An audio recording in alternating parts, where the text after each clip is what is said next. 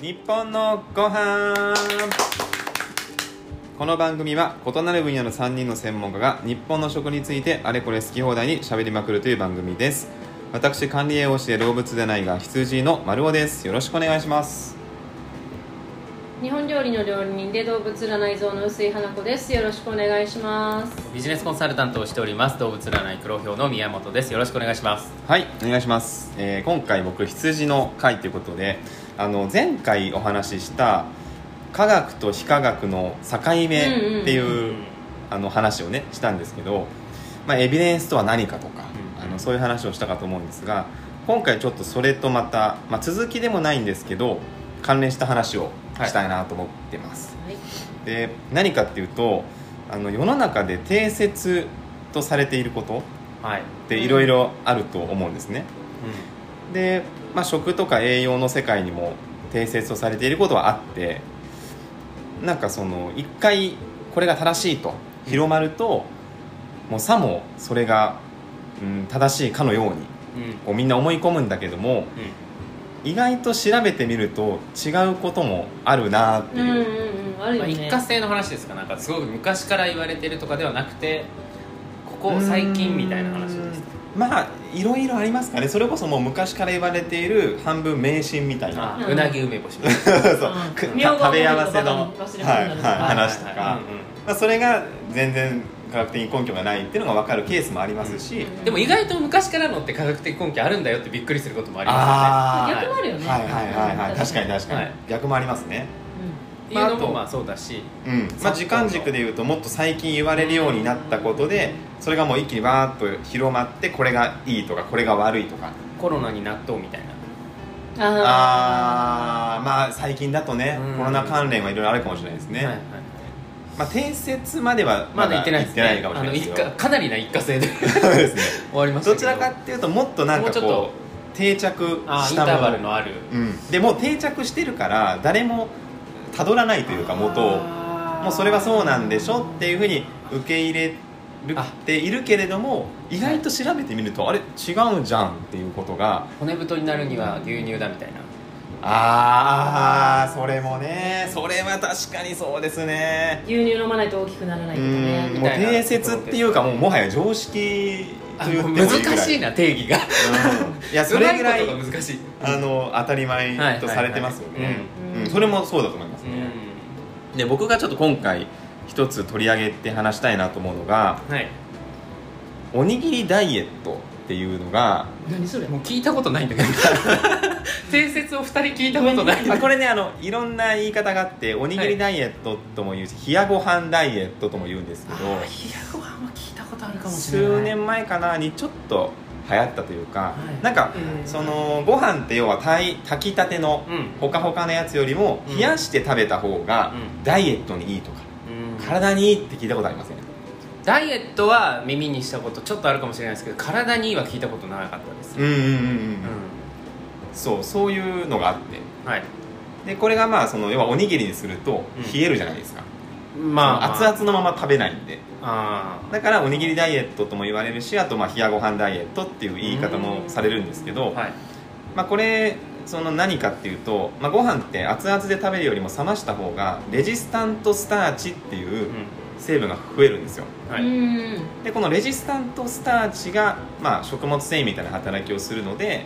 ダイエットにいいとか、まあ、健康にもいいスターチスターチをレジストするやつですかねえっとそうですね、まあ、レジスタントっていうのはその、まあ、抵抗するみたいなはことで抵抗性を持ったでんぷんうんでんぷんっていうのは普通消化酵素で消化分解されるんですけど消化されにくいってこと消化されないですねうんはい排便が促されるとかはいあそうですそうですそう食物繊維と同じように、はいはいまあ、そういったことかそうらだね大腸までそのまんま届きます的なそうですね消化されずに届いてっていうものがあります、うでこれの注意点としては、うん温め直しちゃダメよとうんうんその冷やご飯なりおむすびにするなり何でもいいんですけどあそれを要はまた再加熱まあ電子レンジにかけるとかねあー再加熱しちゃうとレジスタントスターチが元のでんぷんに戻っちゃうから あ熱で変わるんですねそうフリクションみたいな感じですねそうですね そうそうはいだから温め直すとダメっていうのが、うんこのおにぎりダイエットだったり冷やご飯ダイエットのやり方だったんですうよ、んうんで僕もそう思ってましたうんうん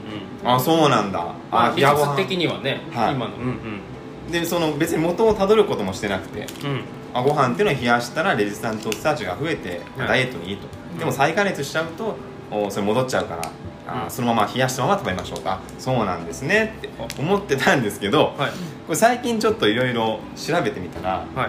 そうでもないらしいうんということそんながことはないと分かってきたんです、ほまあ、要はね再加熱しても別にいいとあフリクションではないとはいその無理して冷やご飯を食べなくても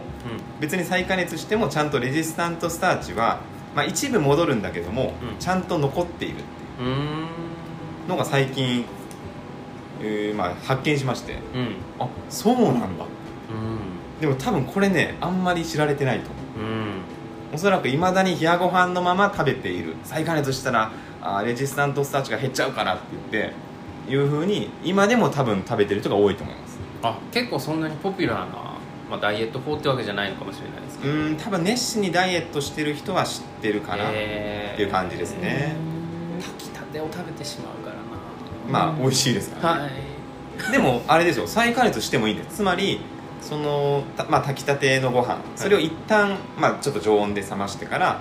まあ、冷蔵するなり冷凍するなりはいして、まあ、それをレンチンするなりして再加熱して食べてもいいんですようん、うん、それでも同じよう熱々のご飯うんまあ炊きたての方が美味しいとは思うんですけど、ま女あ、的的にには一ね人暮らし的にはねそうやってやってらっしゃあそるうです方いると思ううん一回冷やした方が要はあレジスタントスターチが増える増えるで温め直しても別にいいっうてことなんですよねんうんこれが あんまりあんまりなんか反応薄いんですけどあのねこの二人に対して のいやこれ浸透率が今日これし持ってきましたよこれしか持ってきてないんいでやすだっけどてさだったらご飯以外で食物繊維取ったらいいんじゃないあよかった今すごくいいいい話題のいい振りがいい振りが、はいよかったですい、やこれねその僕今回レジスタントスターチ、うん改めて調べてみて、いやこれまではね僕もそう思ってたんですよ、まあ、別にレジスタントスターチじゃなくても食物繊維取ればいいじゃん、まうんうんあ、どうせレジスタントスターチってそのおまけみたいなもんでしょと、うんうんやっぱ大事なのは野菜果物海藻、んで食物繊維を取るはいと思ってたんですけど、う実はレジスタントスターチめちゃくちゃ重要だっていうんおおことが分かりましてそのさっきね花さんがおっしゃった、えー大腸に流れ込んでくるっていう、まあ、つまり食物繊維もレジスタントスターチも消化されないので残ったまま、うん消化されずに残ったまま大腸まで流れ着くわけですねはいで実はこの大腸に流れ込んでくる量うんで比べると食物繊維よりもレジスタントスターチの方が多いんです確かにだってもうレジスタントスターチって名前についてますからね、うん消化されないというかその消化されにくいされづらいだってレジ、まあそうですね名前がそうだから、うんうんうん相当なんだろうね、うんうんうんうんそうですね そうそうそうえでもさでもよ冷めたって何度かえーっとですねレジスタントスターチが生成されるのは確かねに20度25度なより結構冷めてますねそうですねだからまあ常温あるいはまあ冷蔵冷凍ですねそれぐらいになるとその一部のでんぷんが、まあ、あの老化して、老化っていうんですけどももえー抵抗性を持つようになるとそれでできるのがレジスタントスターチですねなるほど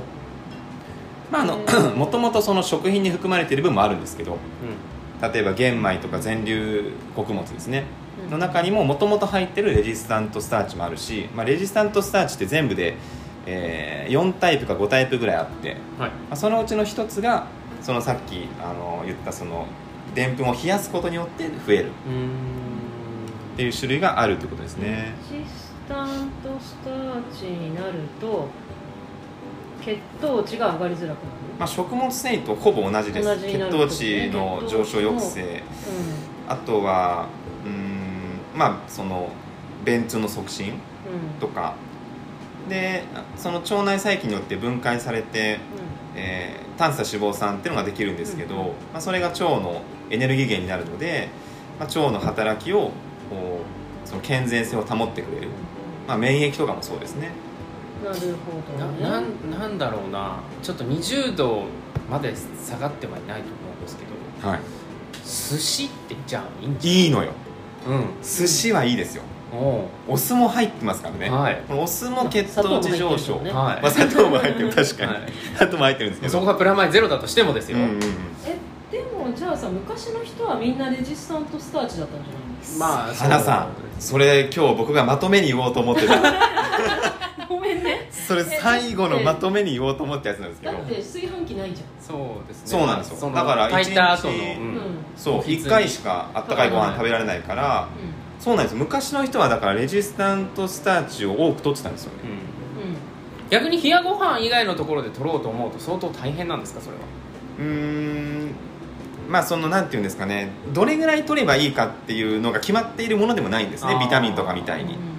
ただまあそのレジスタントスターチが他に含まれているものっていうのも食べなくなってるのでその玄米とかねあー全粒穀物とか豆とか豆はどうかあな豆は違うのうん入ってるかもしれないですね微量ながらなるほど、まあ、お手軽に一番それなりの量をってなるとこのご飯を冷やしてそうですねあとまあ白米じゃなくってもうちょっとこう玄米だったりぶずき米だったり、えー精米されて完全に精米されていないもの、を食べるとかまあ、一つのそのレジスタントスターチを、まあ、今食物繊維も少ないですから、うん摂取量が、そうだねはいあでのまなんだろう小麦とかにはないあ小麦にもありますねああじゃあ冷製パスタとかにも、うんうん入ってると思いますねああそうなんですうね、んなるほどうんえじゃあみんなさお弁当にすればいいじゃそうです、お弁当にするだけでもレジスタントスターチは増えますねう、んうまあ要するにだって取った方がいいってことだもんね取った方がいいですね、うんんじゃあもう朝は炊きたての美味しいご飯うでんご飯を食べたら昼ご飯の分はおむすびしといて部屋に置いといて常温になったおむすびを食べるとそうですぐらそいれかもう冷やされた一日に一回寿司を食うかですねまあ魚も食べられていいですけど僕は後者で行きたいねそりゃできるならそれがいいですけどそんな一日一回寿司を食っても優雅な生活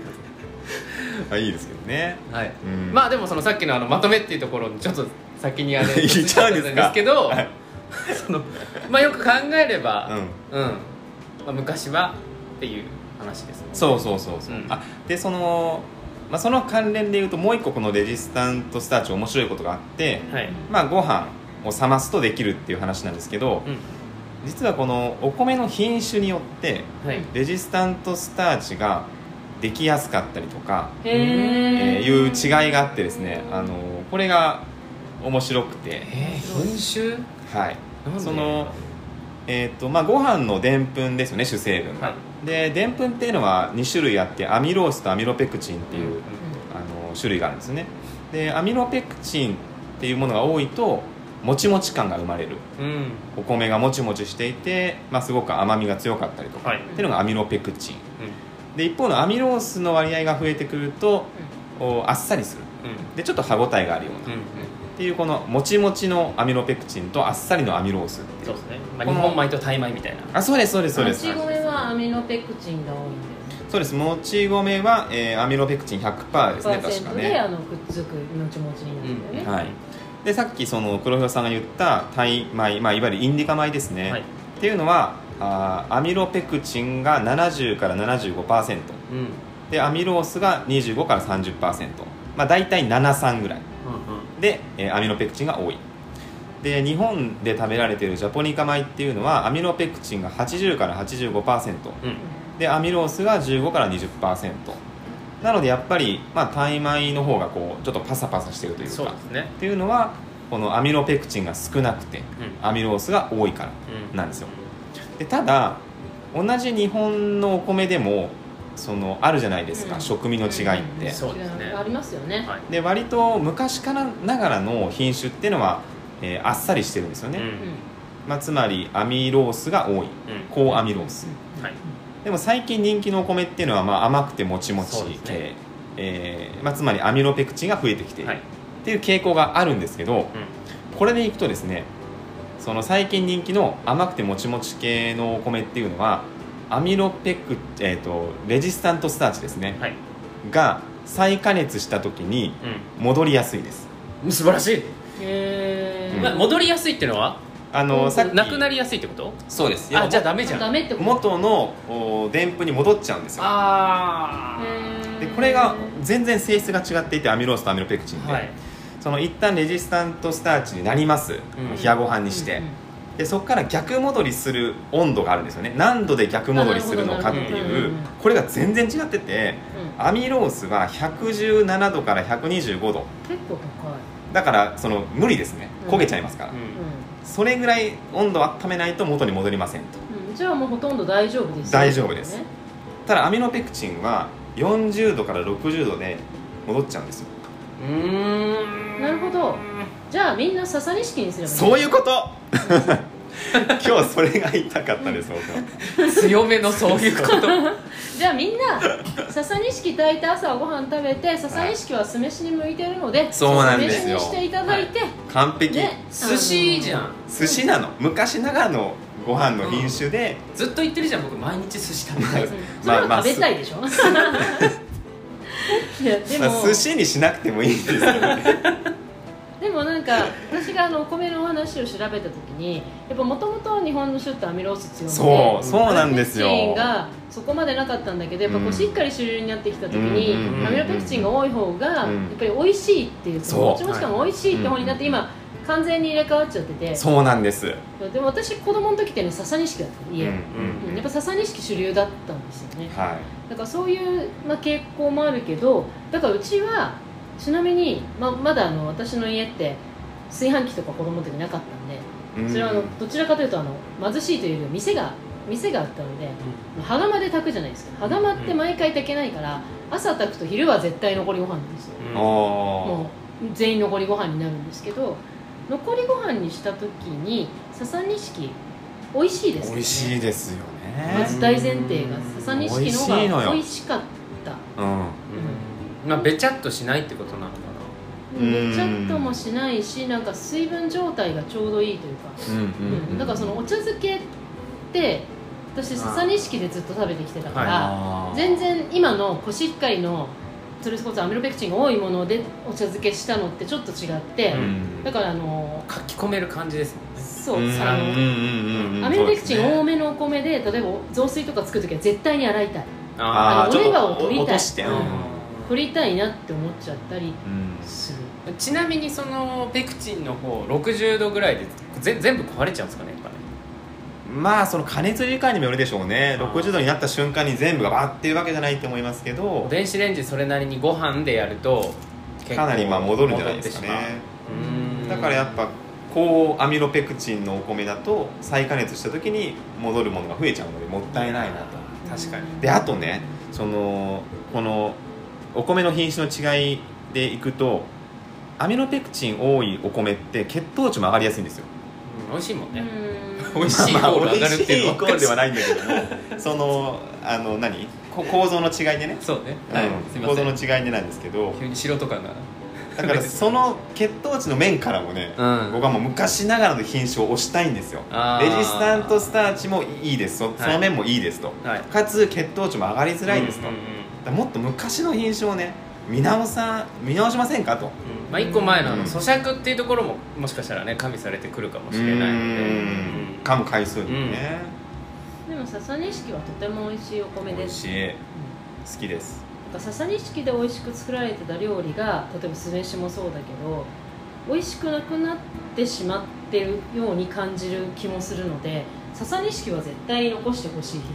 なんか僕がお米屋さんから聞いたのは、まあ、最近その甘くてもちもち系のお米がどんどん増えてるっていう、んん流行りというかまあそうですねでその理由がまあいろいろあるらしいんですけど一つは毎日お米を食べない人が増えている種へつまり毎日昔はもう当然1日3食全部ご飯ですよね、ほとんど、ってなると甘いお米って飽きるんですよ飽きないそんなずーっとこうしつこいっていうかそうなんだまあそのお米屋さんはそうおっしゃってたんでうんすよねでも最近はまあパンも食べるしパスタも食べるしたまにご飯だったら甘くてしっかり美味しい方が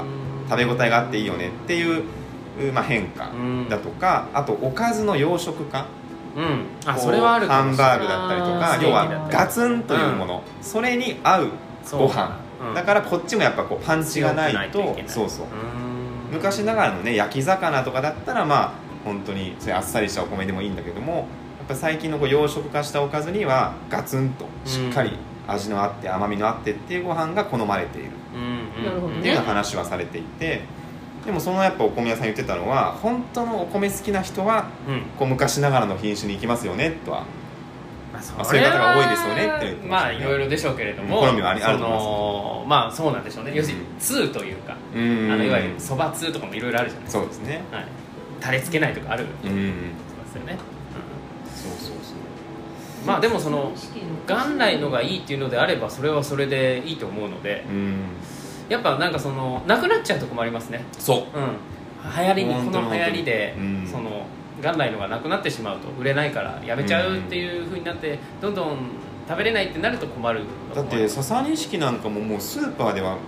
ほとんど見ないですからあそ売うなってないんでだすだからはいもう売ってない売ってないですササニシキを買おうとしたらそれこそデパ地下とかにあるお米売り場あーでそうですササねニシキありますかって言ったら、うん唯一1個だけありますよっていうのが超大手デパートであるかないかとして、うんえどんどんねその減ってるんですそんなに減ってます減ってますあそうなんだでもあれですよね90年代の初めとかはもうコシヒカリかあ笹錦か、はいはいはいうんでなんかあれですよね例外があって、うんそそれで一気にこうちょっと下ササがニっシちキゃのうがねね栽培しづらいんですそようそうそうらしいですよね、で私だから子供の時はずっとササニシキだったしササニシキが割と主流でした、うんうで今でも私あの江戸料理をねあのイベントとかいろいろやるときは必ずササニシキでやるんですよ、うん全く料理が違ってしまうからササニシキを探しますけどえじゃあササニシキをみんな朝ごはん食べてだからそれでいいようんもおう昼はおむすびにしときなって、完璧ですようん、サ笹錦寿司だな復活させたいサニシキねみんな今でま買あおうもちろん今もササニシキね 栽培されてるところもあるんですけどね、うん特に東北の私の同年代ぐらいだと秋田とかで育ってた方たちはみんな笹錦しか食べたことないっていうあー子供の時にあっていう人がすごく多かったですよーねお米って地域性ありますよあねる地域性すごいあるああのと今結構楽しいですよ銘柄もいっぱいあるんで、うん1年間そのいろんなのを送ってきてくれるサービスとかもあってああーれ好きですけどねうなるほどね、うんただあの その弊害としてあまりにも違うのが送られてくるからもうよう分かんなくなってどうでもよくなって美味しい美味しいって食べるだけになってしまうっていう弊害まあは結果美味しいなら ねそれはそれでっていう感じですけどんうんいや本当あのねやっぱり農林1号が強いんですよ農林一号コシヒカリの元となったそのあー稲の水筒農林1号っていうのは農林1号がものすごい強いうん品種で、うその子がすごくこうなんていうか害にも強い、この農林1号ができたことによってやっぱりこう育てやすくって美味しいものにどんどんなっていってしまうから、うんうんもうそれでいいじゃんって当たり前ですけどそうそうなんですよね、んでこれが新潟でできたのが農林1号なんですようん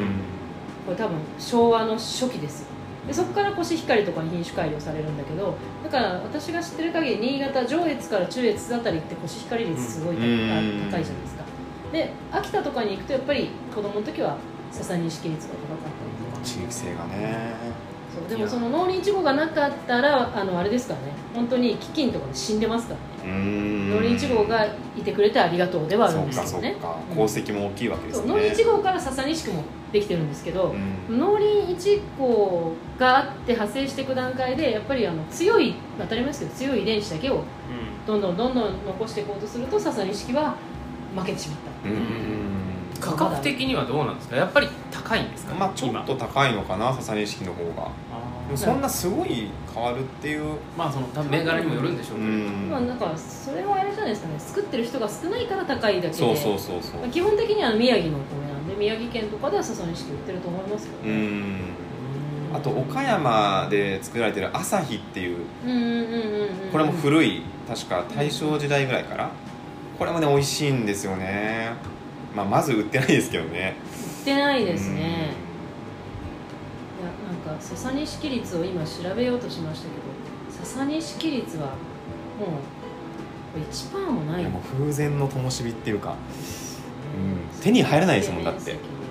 こっちから出向いていかないとうんそうですねネット通販とかね上位22は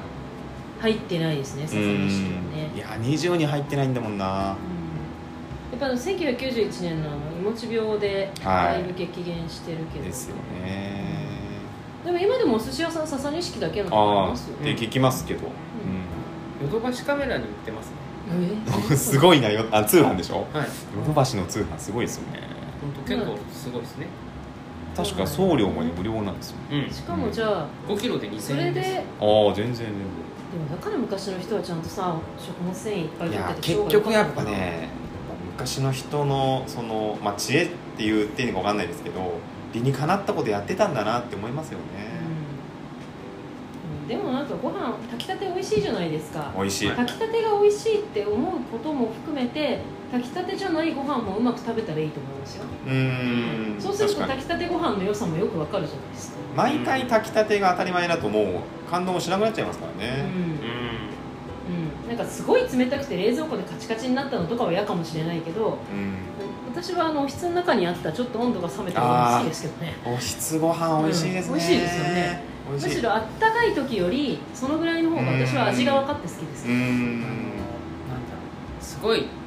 B 級の話になりますけど、はいちっちゃい時に焼きそばをおかずにして冷やご飯食べるのがすごい好きだったんですよあへえーそば飯ですよあそば飯そそばの焼きそばはあったかい状態であったかい状態で作ってあーちょっとわかるかもで飯そば飯でご飯は冷たいのじゃなきゃ逆に嫌だったんですよああでもそれはわかるかそもれな若干なんかね関西人じゃないホットホットそのなんそのさ主食主食の話じゃな くて炭水化物を炭水化そうそうそうそ物うダブルヘッダその時はなんかその冷たいご飯が良かったなって思っーてずっとう食べてたんですけどんそれはちょっとわかるかもね、そうかいや確かにもう炊飯器のレベルがもうすごく高くなっちゃって、うん24時間保温しておいても全然もう、うん変にならないっああていうう今時代になっちゃったのでなるほあどねまり冷やご飯を確かに食べてないですね見直さないといけないですねうんやっぱおむすびにするって一ついいですよねあれはもう無条件に美味しいですからそうでもおむすびも冷えねその食べたい時に作ってあったかいのが食べちゃうから さ、えで冷もまおむすび冷まっしてて置いさといた方が、うんこう残りご飯をはい結んで置いとくわけですよ、家にうんあ朝残ったからもうとりあえずこの辺置いとこうと思って塩むすびでもいいや、はいうんなぜか通り過ぎる人が一個ずつ食べてっていつの間にかなくなるよねうんあると食べちゃそううおむすびってすごいなって思うのいやは本当にあまあこんななんか10個もあると思ったけど夕方までにはないっていう知識が必ず起きるなんであらんな美味しいんでしょうね、うんもう普通の塩むすびでも美味しいんですよ、んそうよこねの夏ねあの電力も結構ねあーうんマックス近くなるんで炊飯器節を切り電ましょうのはい意味として、そういうふうに僕は捉えるようにしじゃあおましょむうすびをもうたくさん作って置いといて基そう本的にパクパク食べるはとうんご飯は炊飯器だったらやっぱり炊いてすぐ食べて残ったらすぐにおむすびにするか保温はすぐ切る保存そう保温は切らないと切るやっぱり美味しくはないからうん100点ではないからそうなんですよでもねレベルが高いんですそれがだいかけならみんいな技お術もむねすびに技し術ろが毎素晴ら回しいおむすびをそしよのうちにおむすびがうまくなってう、ううんん今おむすび結べない人がいっぱい増えてるけどはいおむすびの練習にもなるから美思味っしいよたご飯はおむすびで毎回笹錦でぜひねそう笹の式でねはいまあでもほらあの星光だったとしてもはいおむすびであれば戻らそうない戻らないそうねさっきの理論でいくとね、うんそうそうそうダイエットになりますよってことですよね確かにねまあささにしきであればまた温め直しても美味しくた食べれるっていうう、んまあその日本のね古来古来というかまあ昔ながらのお米をねえーそうですね残していくっていうのも含めいや本当ね、もっとみんなに知ってほしいですし、はい節電も含めヨドバシさんで買えるヨドバシで、すねえー5キロで2000円でした安いあーじゃあ全そんな然こねとじゃないですよねはいうんよろしかったらぜひね食べてみてくだそうさだい、ね、はいトライしてくださいはい、